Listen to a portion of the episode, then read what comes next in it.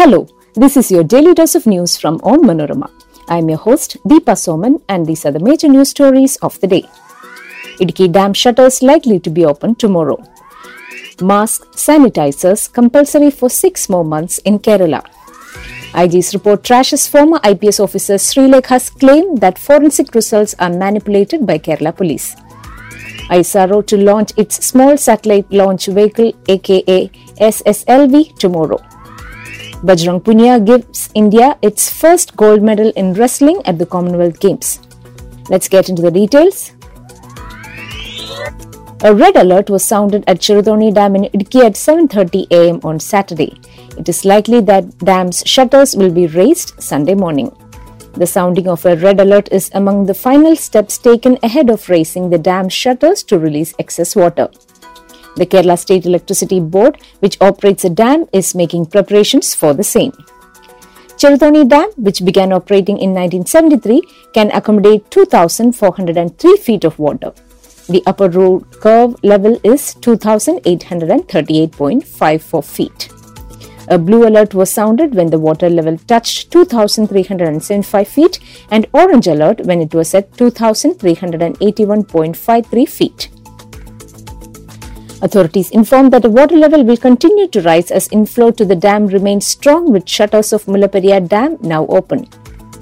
The IMD has forecast widespread rain and isolated heavy rain till August 9 in Kerala. In view of this, district authorities have urged those staying on the banks of the Periyar River to be cautious. Relief camps have been set up at various places. It is estimated that even if 500 cumecs water is released from Idukki Dam, there will be no significant rise in the water level of Periyar River. Authorities are constantly monitoring the situation and have allayed fears of widespread damage like seen in 2018. The Kerala government has made the wearing of masks in public places and the use of sanitizers mandatory for another six months. The health department said in its latest notification that the wearing of masks in public places, gatherings, workplaces, and during transport is compulsory in the state. Besides, institutions, shops, and theatres should provide sanitizers to the customers. The organizers of public functions too should make sanitizers readily available for use. Crime Branch Inspector General Harshita Attaluri has trashed former Director General of Police R. Srilekha's allegations that forensic reports are fabricated by the police officers in Kerala to have their way in investigations and termed them baseless. IG Harshita stated in her report that Srilekha did not cooperate when she was called over the phone to record her statement regarding the accusations. The IG said in her report that the government could take up further appropriate action on the same. DGP Anil Kant has handed over the report to the Home Secretary. The government had ordered an investigation into Sri Lekha's accusations based on complaints from the forensic lab officials and the senior IPS officers. A few months ago, Sri Lekha alleged that there are widespread manipulations in the forensic results. Most senior police officers expressed their displeasure to the DGP. It was opined in the IPS Association meeting that there should be strict action over the baseless claim, as forensic reports on several cases which have been submitted to the courts will be under a cloud of suspicion.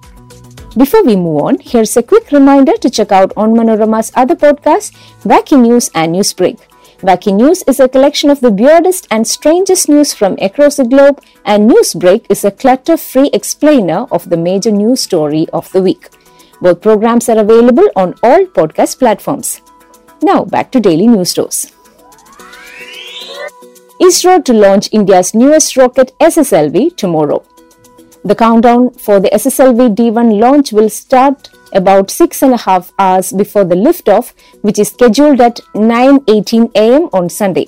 The country's newest rocket is 34 meters tall and weighs 120 tons.